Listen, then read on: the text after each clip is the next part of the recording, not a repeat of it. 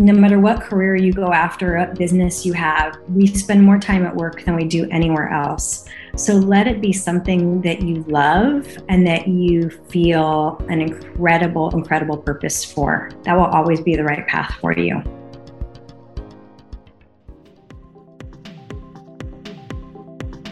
Welcome to the In Factor. This is a live recording of the In Factor podcast. This is the podcast that I host and have hosted for about the last year and a half. I'm Rebecca White. And today we're going to be recording live here at the California Entrepreneurship Educators Conference. And I want to thank my good friend Alex DeNoble and his staff there at the Lavin Center at San Diego State University. And I want to welcome my guest today, Lisa Druxman. Lisa is the founder and CEO of Fit for Mom, the nation's leading company for pre and postnatal health, wellness, and fitness programs for moms at every stage of motherhood. Since its launch in 2001, Fit for Mom has created business opportunities for moms nationwide with 300 franchises, and I think I saw about 2,600 locations now across the United States. In addition to being an entrepreneur, Lisa is a speaker, author, and a podcaster. She's appeared on the Today Show, CNN, Access Hollywood, and, and in motherhood magazines such as Fit Pregnancy and many more. Every day, Lisa lives by Fit for Mom's mission of helping mothers make strides in fitness, motherhood, and life. I'm so excited to have her on In Factor today and so excited to be doing this at San Diego State. Lisa, thank you for joining us today. Thank you so much for having me and so excited to be here with this great audience. Yeah. So I am really excited to hear about your story. You started Fit for Mom 20 years ago, and now you have 2,600 locations, I think, across the United States. That is an amazing story. Let's Thank talk you. a little bit about how you got here share with our listeners a little how you got started and did you start out to be an entrepreneur? Was this always a part of your no. i was not looking to start a business. I had been in the fitness industry for about a decade at the time and i was a new mom and i needed a community. I had so many questions about motherhood. So i started a stroller workout that i did with my son so i could get in shape and have fun with my baby and I decided to invite other moms to join me. I figured as a fitness professional, I could help them get in shape and they could help me with all the questions I had about motherhood. And I guess I wasn't the only one looking for that because the idea, it's called Stroller Strides, was our first class, took off. And I ended up not having to go back to work and turning it into a business. That's an amazing story. You know, I remember those days and I guess your baby now, since that's 20 years ago, is all grown He's up. He's at right? college now. so it's really exciting. But I can remember I was a runner back when I was pregnant with my first child. And I remember a neighbor saying that that child was going to come out running, but it was my therapy as much as anything, too. And it so really I totally get it. And I love the community aspect. So, speaking of motherhood and entrepreneurship, those are two very challenging experiences in and of themselves. Yeah. How was it being a new mom and launching a company? How did that go?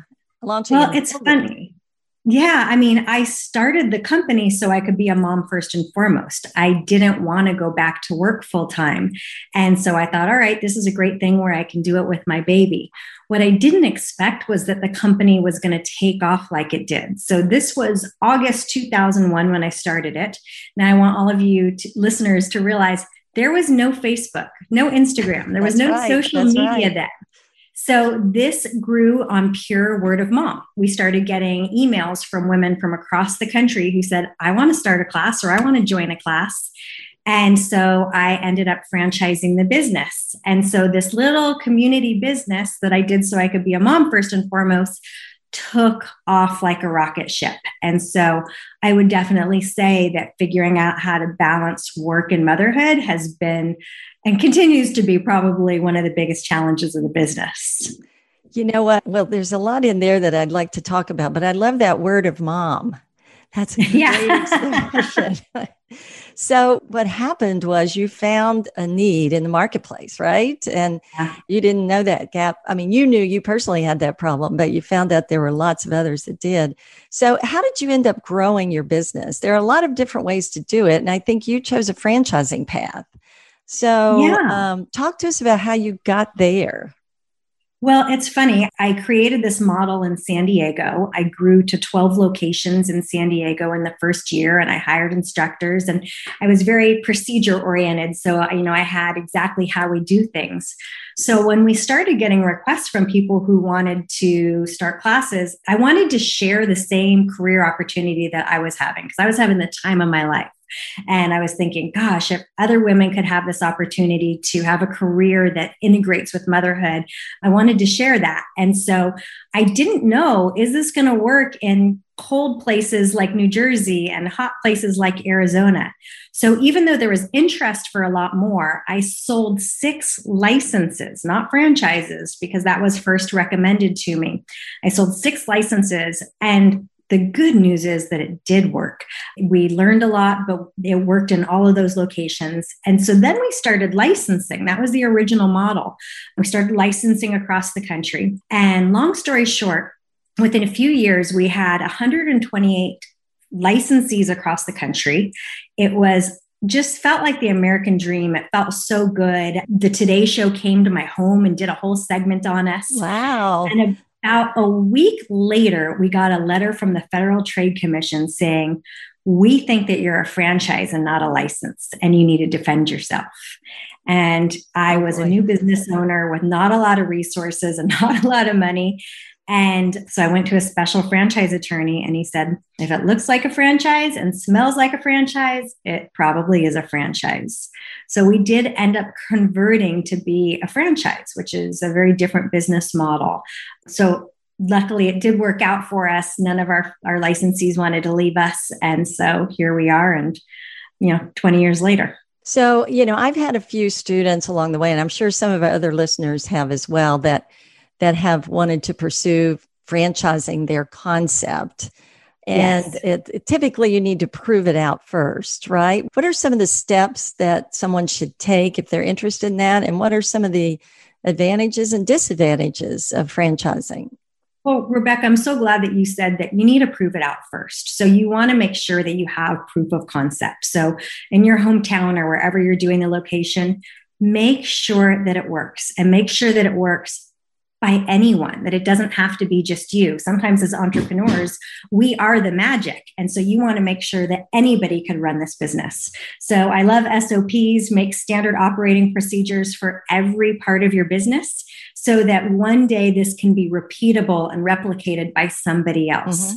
It really depends on the type of business that it is. Franchising, I'm a huge fan of franchising for the franchisee. It is a great way to be a business owner and not have as much risk. It's a great way to be in business for yourself, but not by yourself.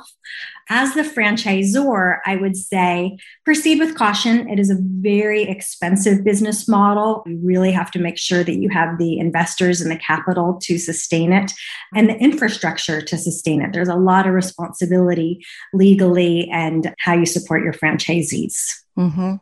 So, so what are some of the? That's all really great advice. So, as a franchisee or someone who would like to be to buy into a franchise, what are some of the things that you should look for in a in a franchise opportunity? It's like what are mm-hmm. some of the things to look for, and maybe what are some of the things to to avoid? Yeah, I mean, first and foremost, always find something that's going to match your passion. You want to make sure that whatever business that you are buying is something you're super passionate about. And nowadays, there's a franchise for everything from you know childcare to gardening you know right. there's there's a franchise for everything. The nice thing about franchising is that everything is very public. So you'll get an fdd which is a franchise disclosure document. It is a very long boring document but it gives you all of the history of that business. It's going to let you know what it entails what the real costs are. Make sure that the brand feels like a fit for you. Speak to other franchisees to see what their experience is I will tell you that franchising is not for everybody. If you are not a rule follower and you are just like very independent and you want to go your own way and be a trailblazer, you're an entrepreneur that wants to start your own thing. It has to be that you really you love the brand and you want to follow the structure. So that would be my recommendation for mm-hmm. being a franchisee. That makes a lot of sense. Now, now earlier you mentioned that a big part of your vision for this became helping other mothers, right? Yeah. Find a great job opportunity while they were raising their children. So what makes, you know, running a fit for mom a franchise that would work for a young mother? What are some of the things that you do and, and what's some of the structure that you've built in that makes it mm-hmm. work? Yeah, I think what makes it work is first of all, it's always been a very low cost franchise. So usually when you think of franchising, you know, you think of a six figure investment. Our franchises right now are about $6,000. So it's a low cost hmm. investment. Mm. It is also something that can be done from home. It can be done remote. It is not about that you have a brick and mortar business like a gym or a fitness center where it has to be open certain hours. You are really the creator of what your schedule is, who you hire. And for a lot of the classes, not all of them, but a lot of the classes, you can bring your baby to work with you. So, what's been interesting over the last two decades of running this business is that we see usually it's young moms who will buy the franchise but as their kids grow up, the business grows up. So as their kids grow up and they start to get more time and space, they also have more time and space to build their business. And so they both kind of grow in a very congruent manner. Yeah, that's really interesting. So it sounds like to me you've probably had some of these franchisees with you for a long time, for a number of years. Yeah, we have with you. Yeah, we've had some franchisees who have been with us for 17 years. Yeah. Wow. That's a great testament to what you're doing. And, you know, I heard you talk about building structure. So are you naturally a very organized person? Are you an operator type? Has that helped? I am a learned operator. I mean, I, I clinically have ADD and I'm an idea monkey who has a million ideas. So I do believe in continuous growth. And so I have continued to learn from the best operators and systems and programs. So I really, I think it doesn't matter which system you use, but you need to use something and you need to stick with it. So I am very diligent about how we do operations, but I wouldn't say that that was probably my nature. Yeah. Yeah, we've all sometimes we have to that comes with being a mother too, right? We have, you learn a lot of along the way to there you have to adapt to. So with regard to the way that you've built this company, do are most of these entrepreneurs that are running these franchises are most of them solo entrepreneurs or do they have employees? Do you have employees and what kind of if so, what you know, what is it like to be an employee and work with this company? Yeah, I mean, so for us at home office, we have about 30 employees right now. Most are full time, but a handful are part time. Certainly with COVID, we are all remote, but even before then, we are a pretty flex company our franchisees often start as solopreneurs and then start to add team members. So usually the first people they'll add would be instructors so they don't have to teach all of the classes and then, you know, sometimes some people will add like a social media director or a marketing director, some people add in sales. It kind of depends on what is their strength. And so we always try to encourage our franchisees we want you doing the things that you love and the things that you're good at the things that you don't love and the things that aren't good at, those are the first things that you should outsource. So again, the longer they're in business, their teams usually build. And so we have quite a variety of franchisees, some who it's almost a hobby for them, and others who are really running it as an empire. Mm-hmm. That's great. Well, you know, interestingly, on Wednesday, actually, of this week, I did a presentation for a women's group in a corporate organization. And they were asking me a question, which I'm going to ask you. And oh. they wanted to know, you know, because you've worked with a lot of women, and are there behaviors and beliefs that you've seen that a number of women might hold that hold them back in business? versus really help them advance? Because it sounds like you've given them a lot of tools to help them advance. Are there some things that you have to help teach women to think differently or to do differently so that they can succeed in business as a general rule? Yeah, I mean, for us, so much of it is the story about motherhood, not just being a woman. So I think that a lot of women have a story that being a mom is going to prevent them from being able to have the career that they want. And so we really talk about work with life, work that's integrated with life instead of work versus life. We do a ton of work on how to actually create a, an ideal work schedule so that you feel like you've got time for all the things that are important to you. And we don't talk about balance because that doesn't exist. We talk about counterbalance. I find also that working with so many women, I mean, honestly, we've had even our at our employee level, almost all women for most of the time. There's too much of a story about being nice. And I think that women need to get better at having candid conversations and that having hard conversations are okay. Like, I think for too many years that we focused on being too nice, and now we are really encouraging healthy conflict and healthy, challenging conversations. And that's what moves us forward. So I think that that's something that all of us can practice. It's just amazing that you said that because that's exactly the conversation that we were having Wednesday. And one of the things that I mentioned was that I had to learn to not take responsibility for the other person's reaction or response. Yeah, if I deliver my message in a way that I believe is empathetic and kind and honest and direct, then that, you know, that's the best I can do. And I, I can't take, I don't have to take responsibility if it doesn't get received the way that I want. And that probably goes back to people pleasing, right? And yeah the desire. we don't want to hurt anyone's feelings. I mean, I have had so many team, well, I don't want to hurt her feelings. And when we do our weekly check ins and I talk about are there any blocks, are there any obstacles? I say, if you don't tell me regularly that we have a block or an obstacle, we are not having the right conversations. Like, we have blocks and obstacles. Let's talk about them. Let's get through them. So, we're really starting to encourage this so that it doesn't seem like it's a negative thing. It's not negative. This is how we do better and grow. Yeah, Mindy Grossman, who's one of the CEOs that she was with Bloomin' Brands and has been with a number of different companies. I heard her say one time that she likes to have her team members do an autopsy without blame. So I like you know, that. I'm, I'm yeah, writing I that thought, one down. I thought that was really a really good piece of advice, you know, to get to the point that we can kind of look at what's happened, like you were talking about, and looking at the obstacles, the challenges, even the mistakes we've made along the way, and not not do a lot of blaming, just say, what can we do about it now? Yeah. And where where are we going forward? I think that's really important. So, you know, one of the things that with this podcast that I really like to dive into is the whole concept of resilience and perseverance and what I always call executing past failure.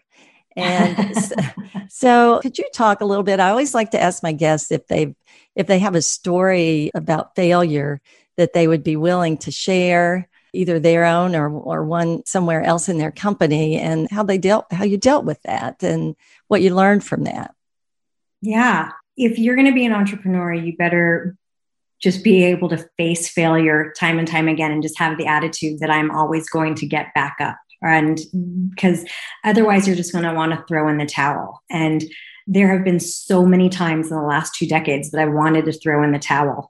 My husband always gives me the advice. He goes, All right, you can, but not until you've gotten through whatever it is you're going through. And once you've gotten through it, if you still want to throw in the towel, I fully support it.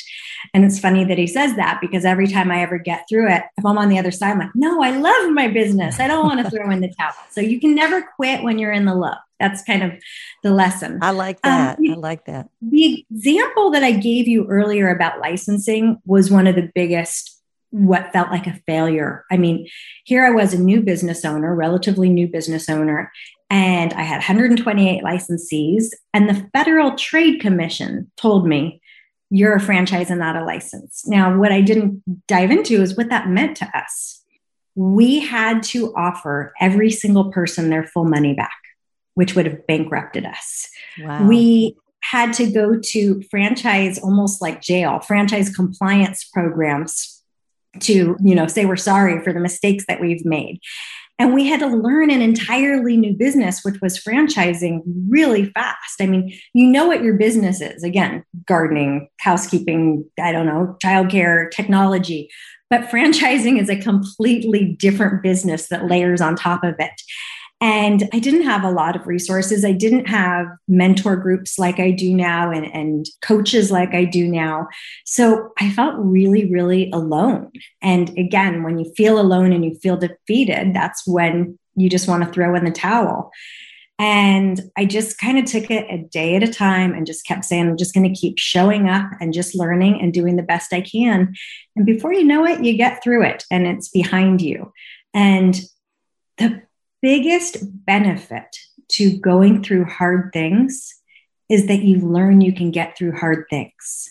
And so the next time you have something hard, you're like, all right, I got this. I can do it.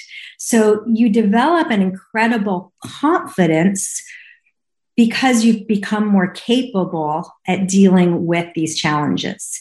And so now, 20 years in, there's not a whole lot you can throw at me. I mean, we've had everything from crazy lawsuits and I mean, all kinds of stuff that I'm like, I'm not saying it feels good. I'm not like ever celebrating when the challenge is in front of me, but you know you're going to get through it. Yeah, that what there's so many great pieces of advice in that. First of all, I love your husband's philosophy. That's probably a philosophy we should all use with our children and even mm-hmm. our students when they want to quit before they've dealt with whatever the problem is. I mean, I think you know, I've noticed with a lot of my students over the years, it seems like, you know, I've been concerned about a lack of resilience. And I think that's exactly what we're talking about here that you build that resiliency muscle, don't you, by by going sure through do. those experiences. Yeah. Sure do. Do you find that optimism plays a role in this? Do you consider yourself an optimist or pessimist or a realist or a combination? When they do tests on optimism, I'm off the charts. So that is sometimes not good. You do need a balance of realism. So I think it's really important that when you do build your team, you surround yourself with people who have different perspectives, different skill sets. One of the mistakes that I made in early years of the business is I hired people who were like me. And the thing is, you don't need another clone of you. You need people who are going to bring different experiences, different perspective.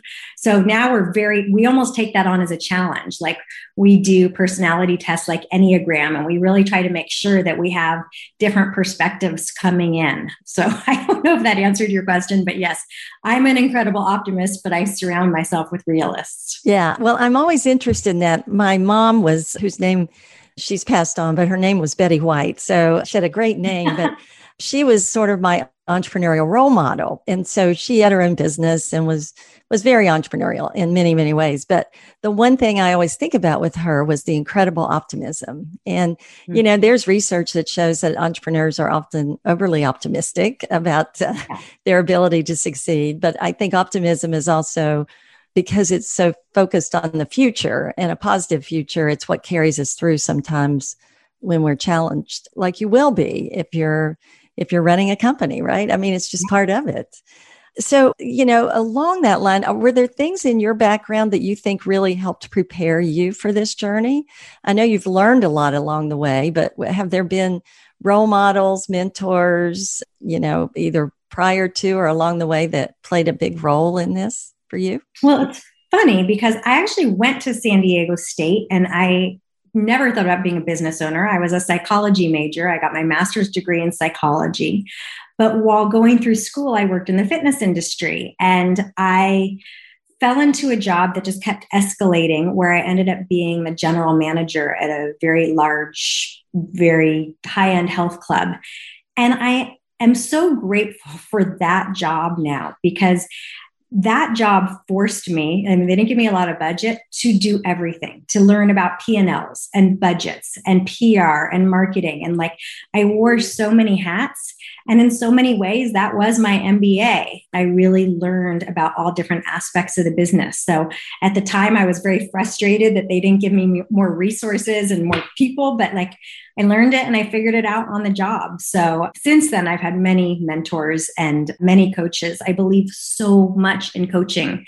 It doesn't matter what you want to get better at, like we have access to the best of the best now. So every single stage of this business, including now, I still rely heavily on coaches and mentors. Oh, that's great advice. So, if students happen to be listening, which they will be to this podcast later, what kind of advice would you give them about finding a coach? I get asked to be a coach very regularly. And actually, one of my mentees is, is on this call. The entrepreneur doesn't have time, if that's not what their job is, is to be a coach, to coach everybody. So, my suggestion is first do your, if there's somebody that you want to be mentored from, make sure that you have done all of your due diligence and taken advantage of everything that they've already offered. Like, have you listened to my podcast? Have you read my books? Like, there is so much that I put out on social media and blogs and that kind of thing where I share as much wisdom as I can. I think that there's always different levels of coaches and mentors. So you might not get, you know, the Tony Robbins or whoever, you know, big mentor but there's probably somebody who's two steps above you who would be willing to mentor you. So, again, show that you're willing to do the work, show that you respect their time because that is the most valuable asset that they have, and just keep going after it. But nowadays, I just think we're also such a lucky time where you can learn from the best of the best through conferences like this, from podcasts like yours. Like, I still listen to them. I mean, every single day, I listen to a podcast or a book every single day.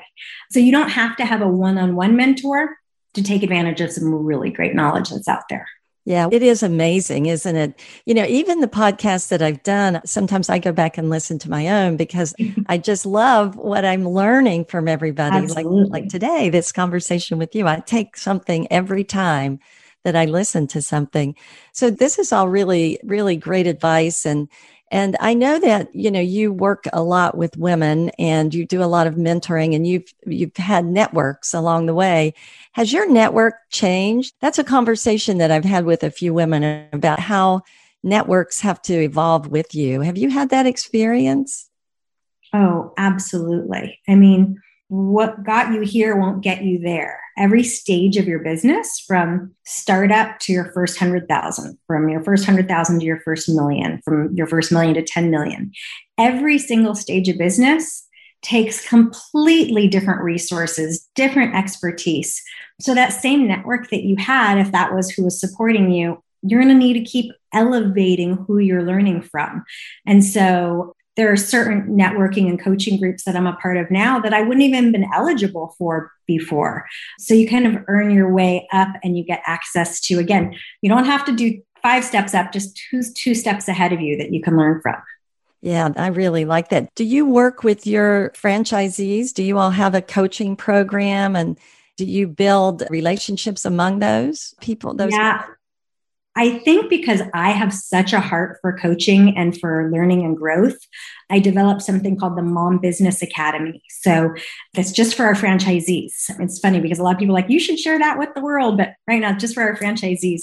And it's everything about leadership and growth and growing your company. And because all of you who are listening specialize in entrepreneurship, you went to school for entrepreneurship. A lot of my franchisees they come from the most varied backgrounds and they didn't have how to be a leader. They didn't have how to grow your business. So we see that as a really important thing to share and to coach people along so that they have access to those tools and resources.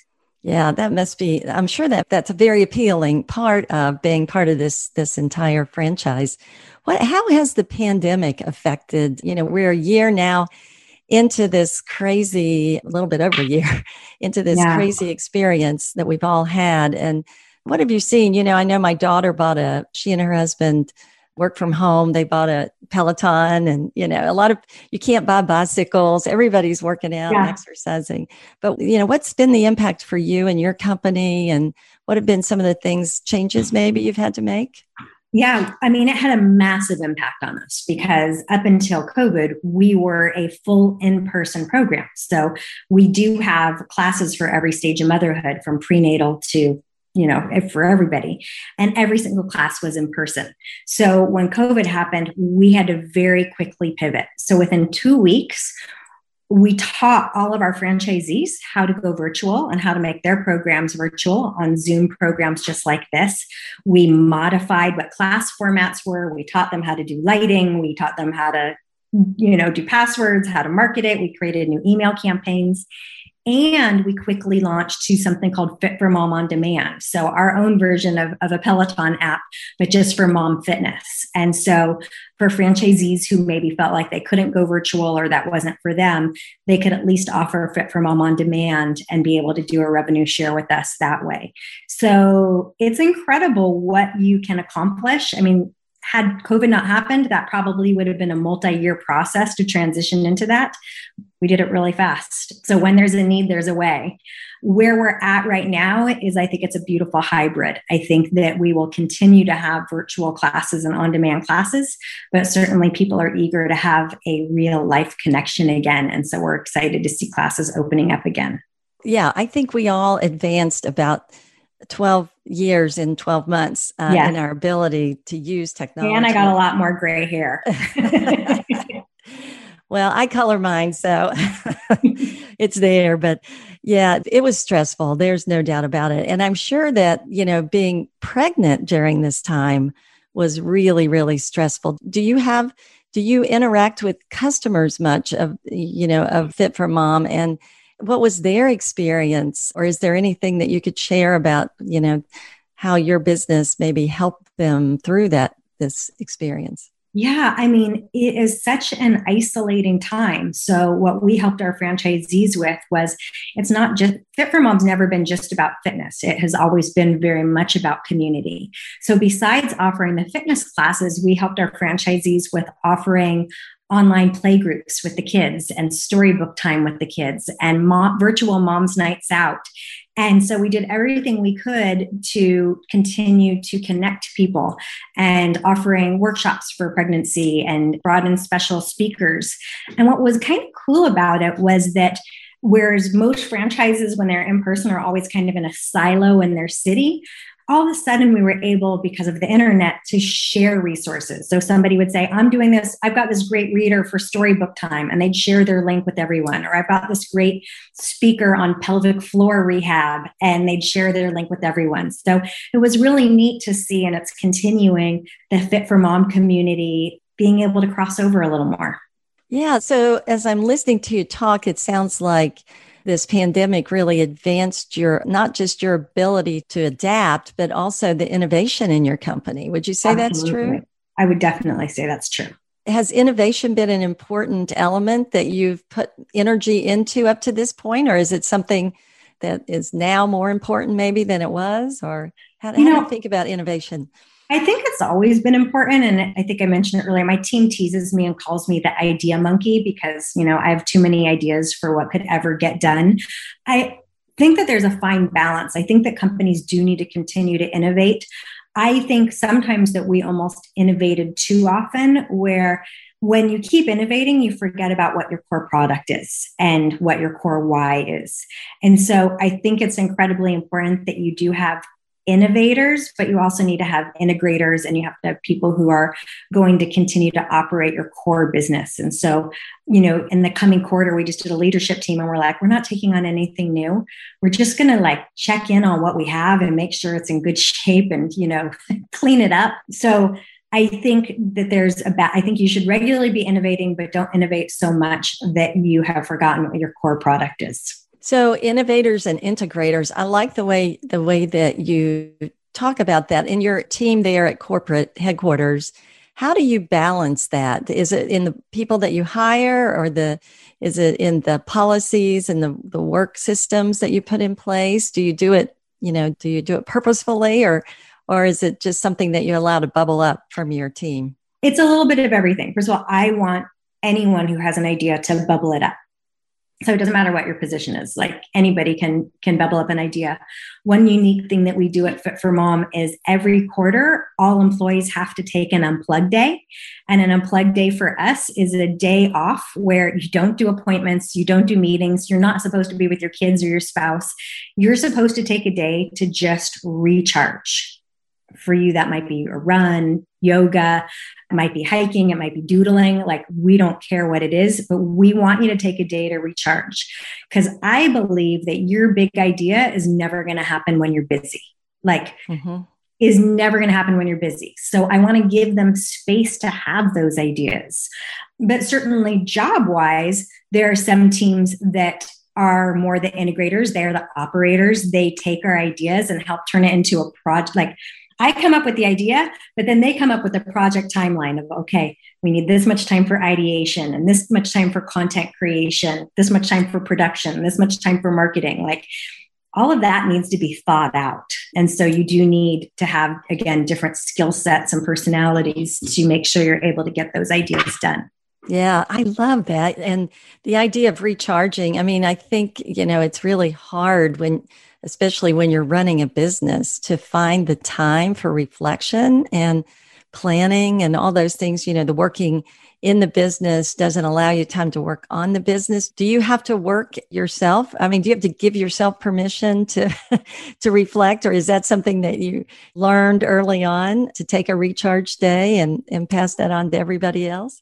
Yeah i mean it has evolved. You know certainly the unplugged days were something originally i just did and then i realized oh everybody would benefit from this.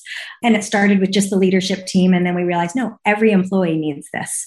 But we do some other things that help with that that. Like, since you and I are both podcasters, the part of our brain that uses that we're ready for podcasting is very different than the brain that's in a meeting or very different than that's in the brain that's mm-hmm. doing emails, right? And so the mistake that I used to make was trying to do everything every day, and you just can't bounce back and forth from that. So now we actually divide our week in themes as far as the types of work that's done. So for us on Mondays, Wednesdays, and Thursdays are big meetings days. And honestly, they're not my favorite days, but it's like you just pound in all the meetings.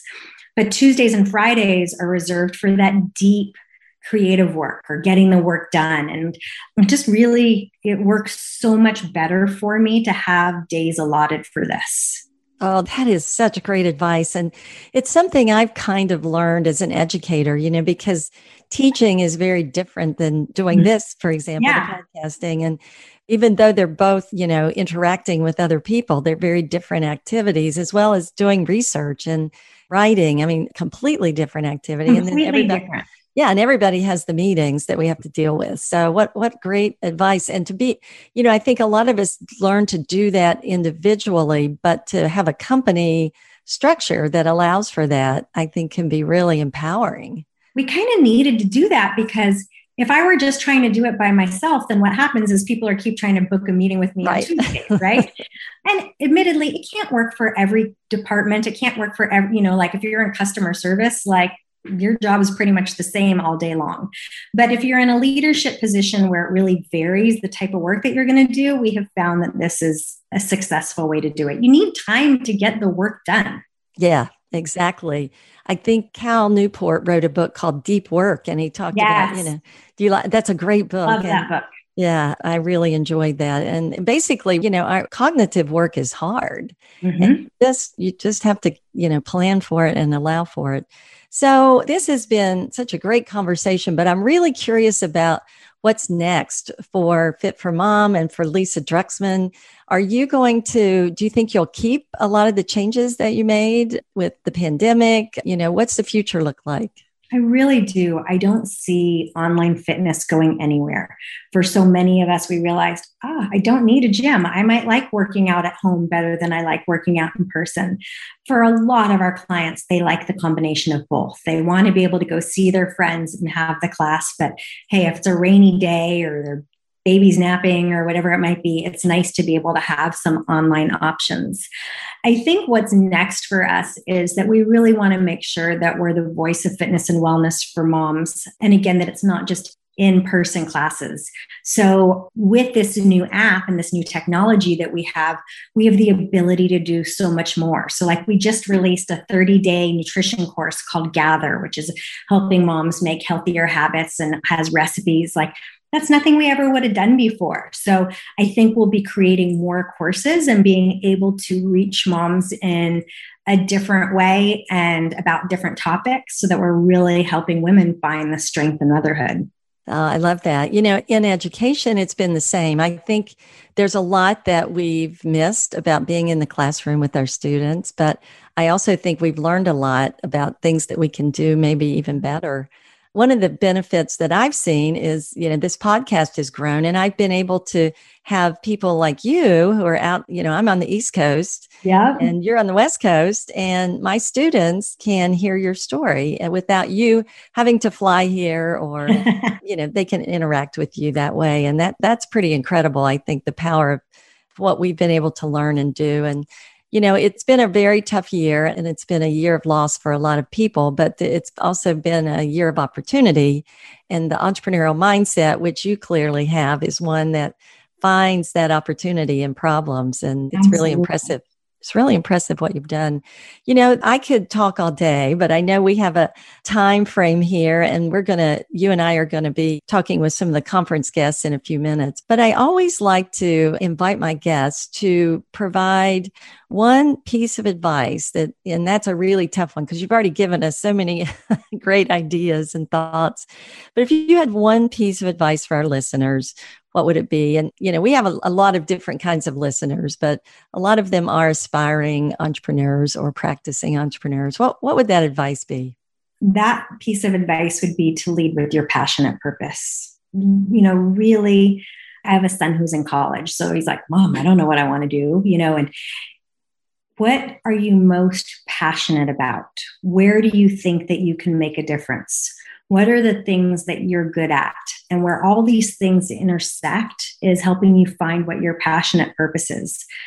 No matter what career you go after, what business you have, we spend more time at work than we do anywhere else.